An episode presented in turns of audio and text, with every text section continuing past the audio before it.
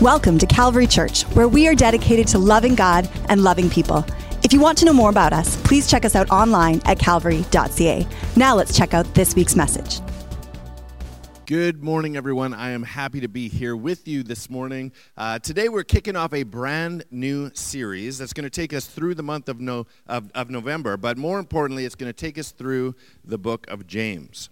Uh, if you are not familiar with the book of James, then I strongly suggest you sitting down and reading it today. I'm not even joking. Read it today. Don't wait. It's short, it's only five chapters long, but more importantly, it's a very practical and very re- relevant book of the Bible, chock full of emphatic, clear, uh, motivating encouragement, and even instruction. And so it's a very relatable book for every single one of us. So sit down, read it in one go. Through the next few weeks, though, you're not going to want to miss a single Sunday at Calvary because James is probably most effective as a complete work. As we journey through this book of the Bible, we're going to see how James described to uh, a, a brand new church at the time how they should live in this short book, there are several themes that we're going to go through through this series. And so I'll give you a sneak peek. Uh, today, perseverance uh, when facing trials. We're going to spend some time talking about that today. Uh, throughout the month, we're going to hear things like the power that we have in the words we say, both positive words and negative words. We're going to hear about how to seek and possess wisdom. And also, the, we're going to hear about the intertwining of faith prayer, and our actions or works. And that's why you'll probably hear a few times through this series, through this month, that James is spelling out and he's teaching these new Christians to whom this letter is written, but also to each of us as followers of Jesus, how to not just talk the talk, but how to walk the walk as a Christian. I'm also honored to be sharing with you uh, specifically today because today churches across Canada and the United States are collectively remembering the International Day of Prayer for the Persecuted Church. Christian persecution is not a fun subject. It's not something we talk about often, but uh, you know, I think it's something we should talk about at least more often. And so today we're going to pause to remember and to pray for our brothers and sisters in Christ, our family as children of God who suffer because they believe what we believe. Four out of five Christians today live uh, in a place on the, on the planet where persecution exists. In fact, one out of every eight Christian, Christians faces extreme persecution where their livelihoods, their families, and oftentimes their own lives are at risk because of their faith. So, we're going to spend a little time on that this morning. Uh, we're going to start this series with a little setup about the book of James by reading the first verse of the first chapter, and it goes like this James, a servant of God and of the Lord Jesus Christ, to the 12 tribes scattered among the nations, greetings. Kind of your classic beginning to any letter, although we would typically put the from James part at the end of the letter, but these old timers did things differently. But the name James is not an uncommon name even in the Bible. And even though this James doesn't identify himself as to which James he is, it's widely accepted. And in fact, most biblical scholars agree that this James is the brother of Jesus. Or if you want to get technical, the half brother of Jesus. I hear they had two different dads. Uh, you'll notice, though, that James doesn't say that he's the brother of Jesus in his own intro. I totally would. If that was me, if I wanted to be taken seriously or if I wanted a little more attention to be spent on this letter that I've written to everyone, I would be all over that. I'd be Mr. Name Dropper. I'd be like, my name is James. James, the brother of Jesus, that James, pay attention to me. But he doesn't do that. Instead, he says, Hey, I'm James, a servant of Jesus. And not only does that display uh, some humility on the part of James, but it's actually a little more interesting that because we find out that James didn't even believe in Jesus as, as the Savior while Jesus lived. There's actually evidence in Mark that James could have thought that Jesus was out of his mind. James became a believer in Jesus after Jesus' death and resurrection because he had a front row seat to the evidence. He saw Jesus while he was alive. They grew up together, at least in some form or another. He saw him die. He saw Jesus' uh, death and resurrection. And after witnessing all of that, James became one of the leaders at the church in Jerusalem. In fact, Peter even singled James out among the other Christians, and in Galatians, Paul calls James one of the pillars of the church. That's a pretty extreme about face on the part of James. He went from, I think he's out of his mind, to, I am a servant of Jesus and dedicated to his church. It's huge. The book of James does read a little bit like an Old Testament book dressed up in New Testament clothes. And what I mean by that is it's really focused on practical action in our faith walk, and, and it encourages God's people to act like God's people. It's filled with direct commands to pursue a, a life of holiness. And you know, James really leaves very little wiggle room for those who don't measure up to that.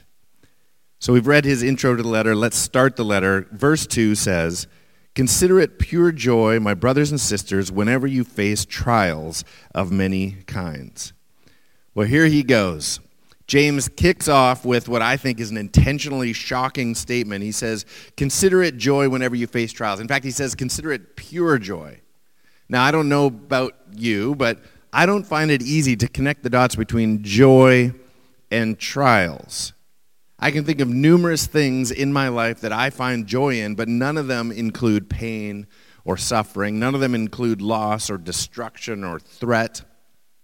And yet, James calls the early church to consider trials as joy. And also worth noting here at this point is that James doesn't say if you experience trials, but rather he says when you experience trials. Because for James, and actually for other authors of the Bible, it was a foregone conclusion that adversity or conflict or pain were just a part of Christianity.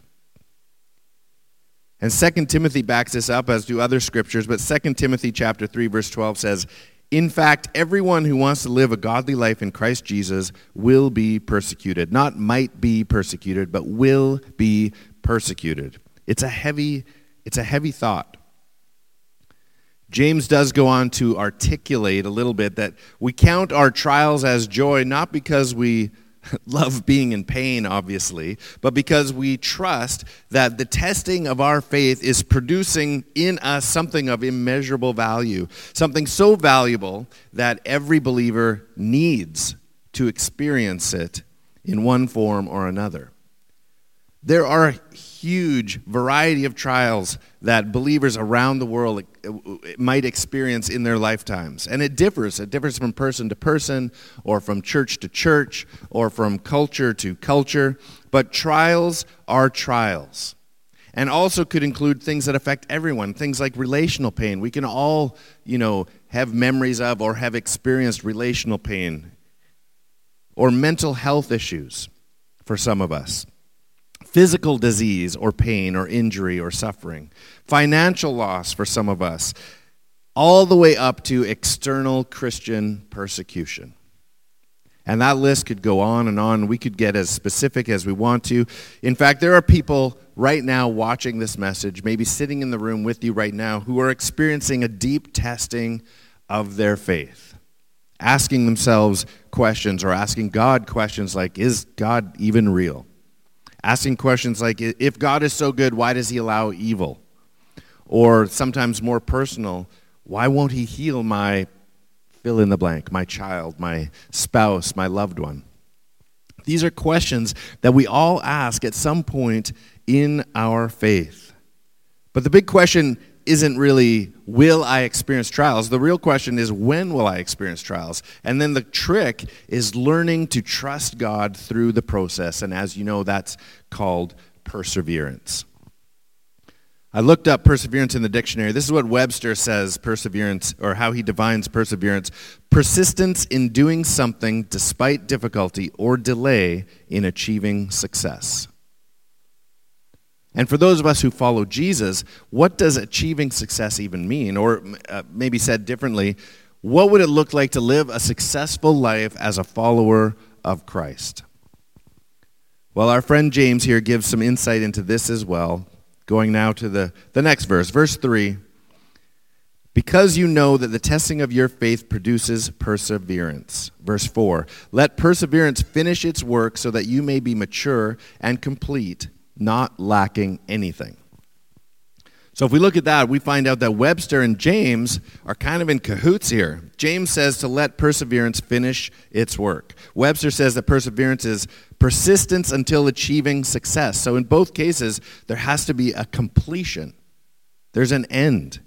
Success in Christ means trusting Christ through the varied trials of life as he brings us to perfection and completion. Success for the believer is wholeness in Christ. And wholeness is found on the other side of suffering. And if we're being honest, there is something unique uh, about suffering, about pain or adversity that produces character, and I would go even further to say that it produces divine character in us. Throughout Scripture, we are given the hope to persevere. This is backed up again in Josh, uh, Joshua chapter 1, verse 9 says, Have I not commanded you, be strong and courageous? Do not be afraid, do not be discouraged, for the Lord your God will be with you wherever you go. You know, our kids' ministry here at Calvary is called Big Time. And every single Sunday morning, when we start our kids' service downstairs, we say, Good morning, boys and girls. Welcome to Big Time. The B I G in Big Time stands for believing in God. And if that's the case, when is it Big Time?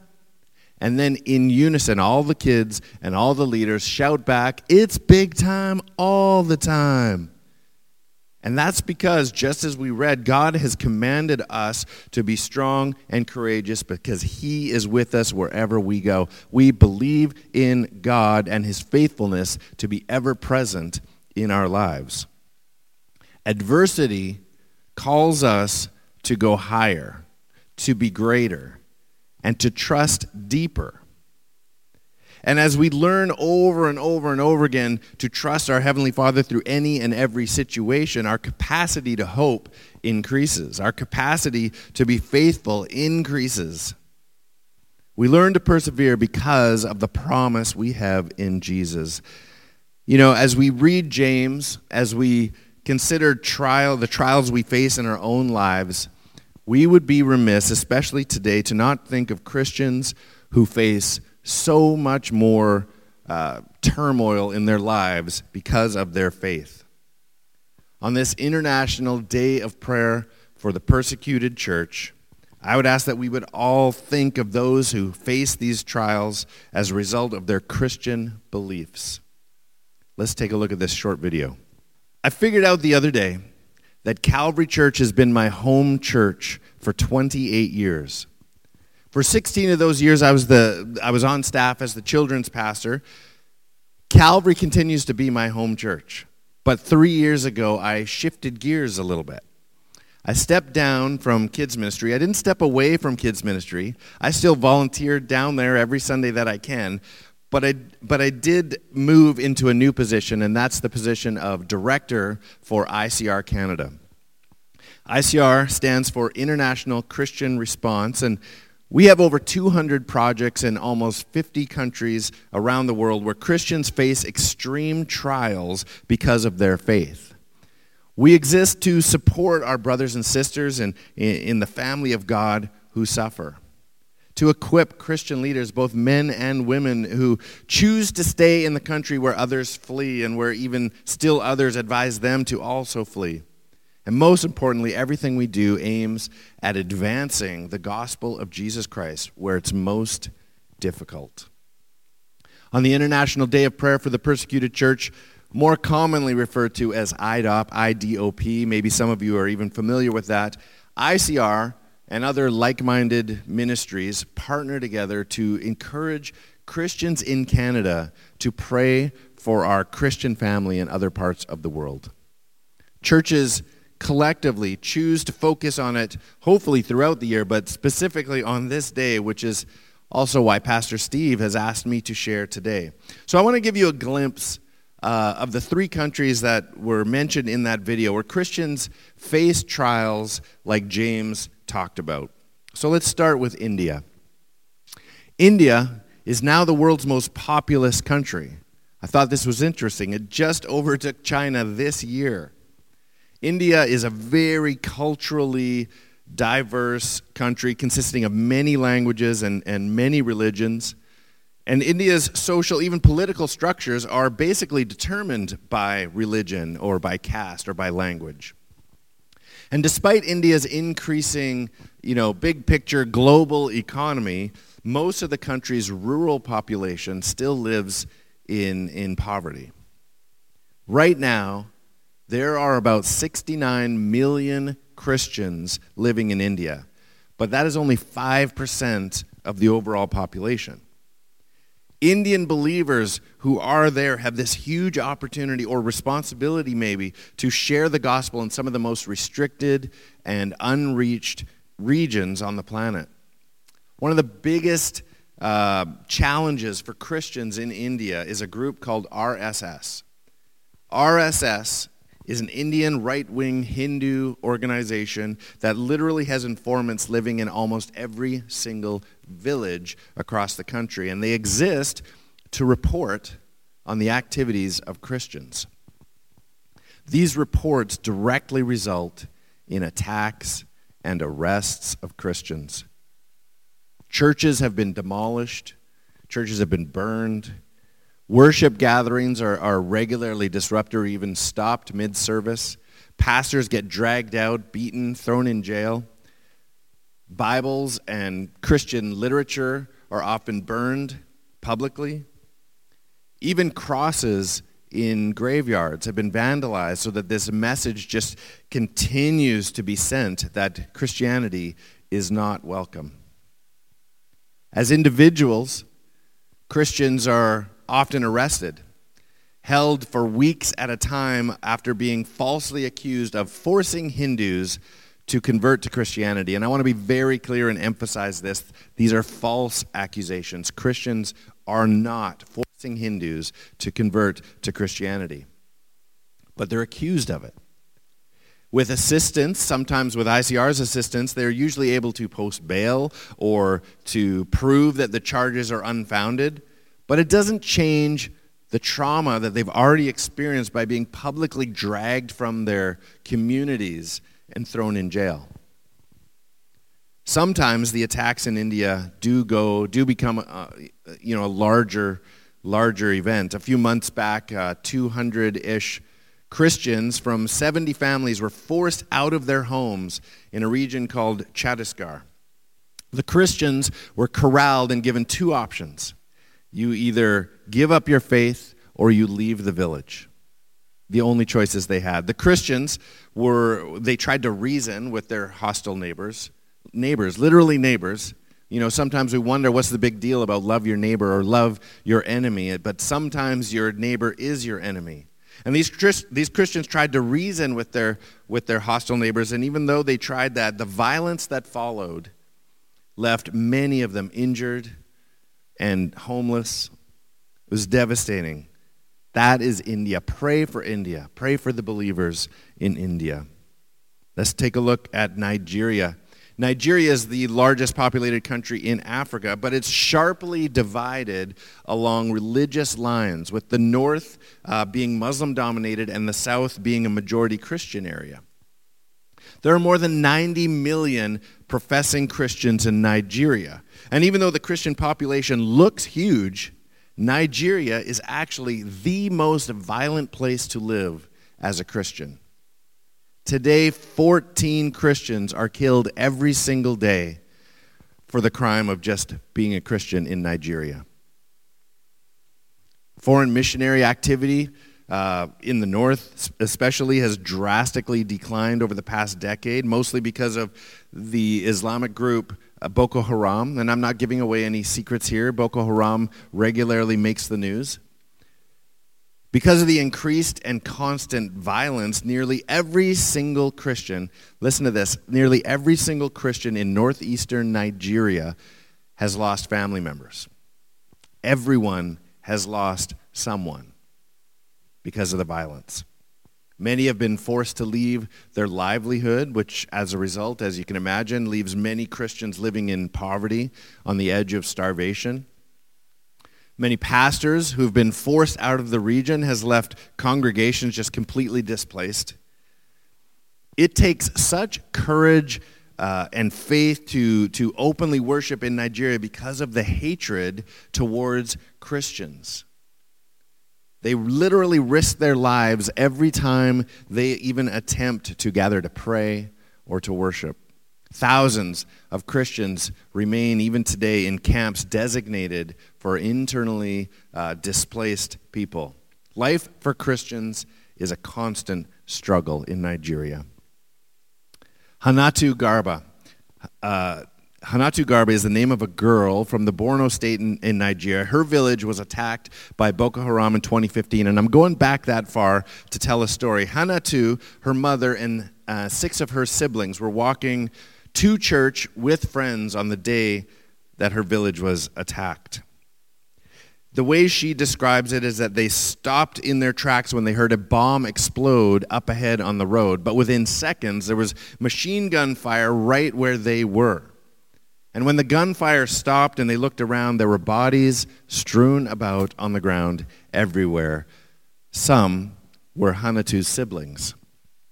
The, the survivors of that day, including Hanatu, including her obviously grieving parents, left the village to stay at one of those camps for displaced people. And after some time, even the camp became unsafe for the Christians.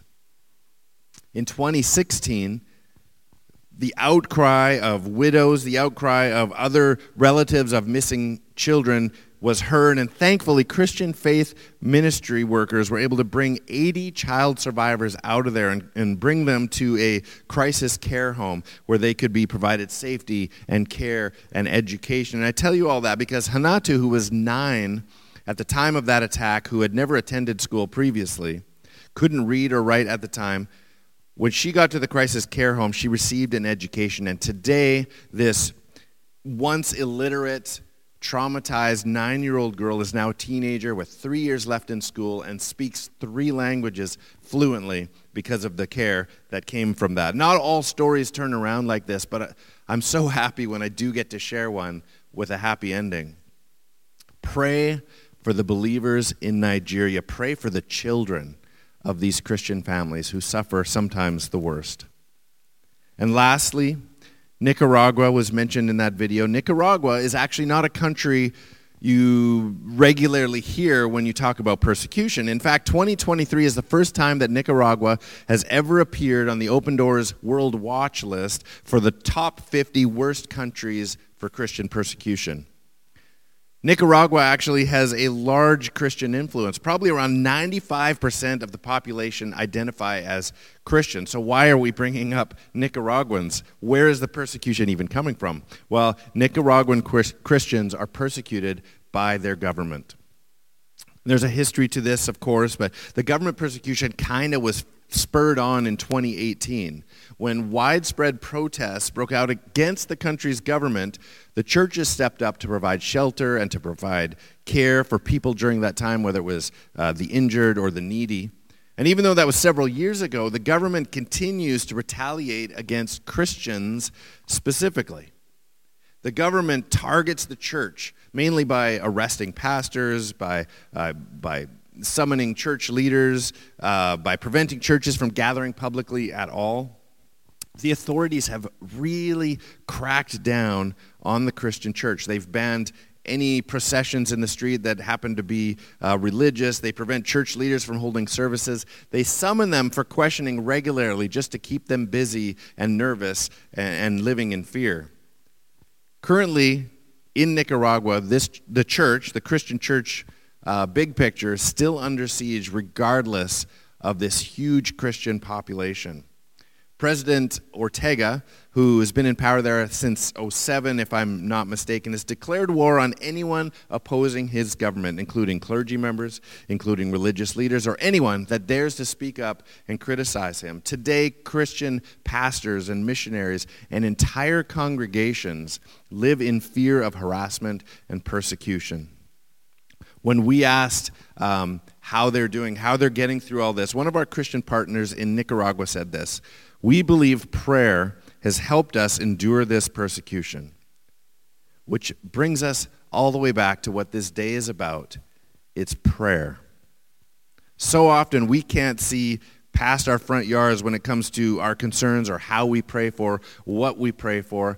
IDOP Sunday, the International Day of Prayer for the Persecuted Church, this is not a fundraising event. This is a prayer raising event.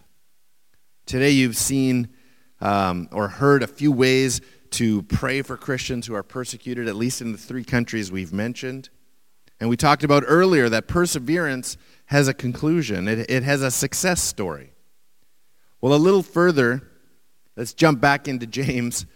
A little further along in James, still in the first chapter, James, he tells us a little bit about what is on the other side of trials through perseverance. James chapter 1 verse 12 says, "Blessed is the one who perseveres under trial because having stood the test, that person will receive the crown of life that the Lord has promised to those who love him."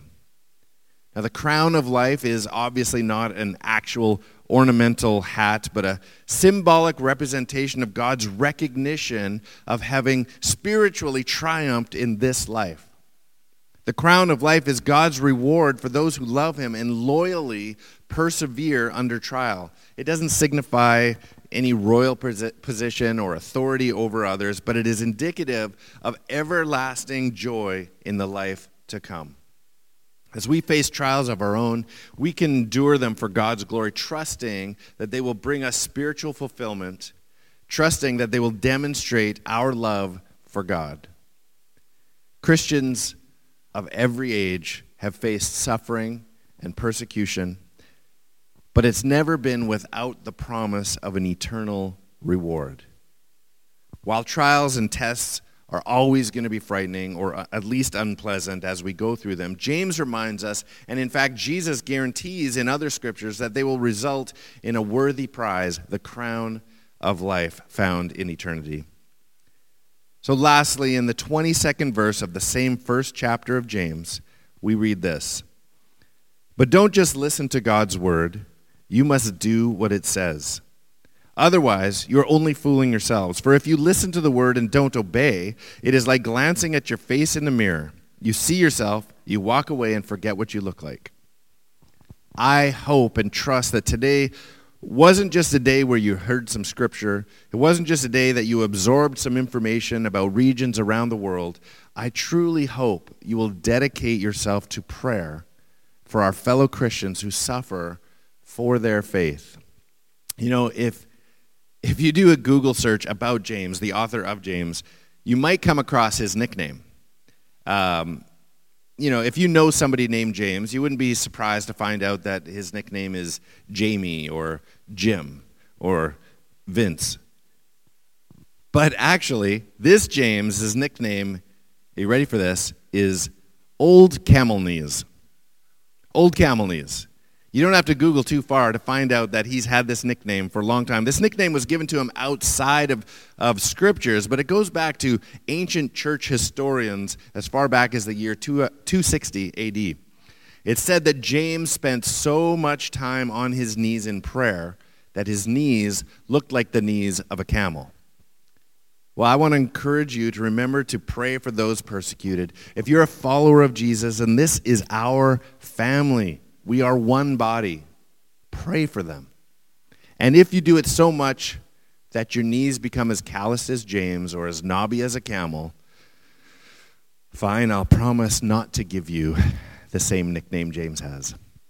But before we go, let's right now pray for our family of God as they suffer in various places. Let's pray together. Father in heaven, we thank you so much for the opportunity to come to you freely. We thank you for the freedom we have where we are to openly worship, to gather together as followers of Jesus, to lift your name up with loud voices without the fear of persecution. And right now, we think of fellow believers around the world, not just in the three countries that we've talked about today, but anyone who suffers for your name's sake, God, we lift them up. We want them to feel the peace uh, beyond understanding that only the Holy Spirit can give them, that they would be assured by Scripture, by our prayers, that there is something on the other side. God, we thank you for your big plan in all of our lives, but we lift them up, protect them, provide uh, peace for them. And God, we pray that in all of this, you would be glorified. In Jesus' name we pray. Amen.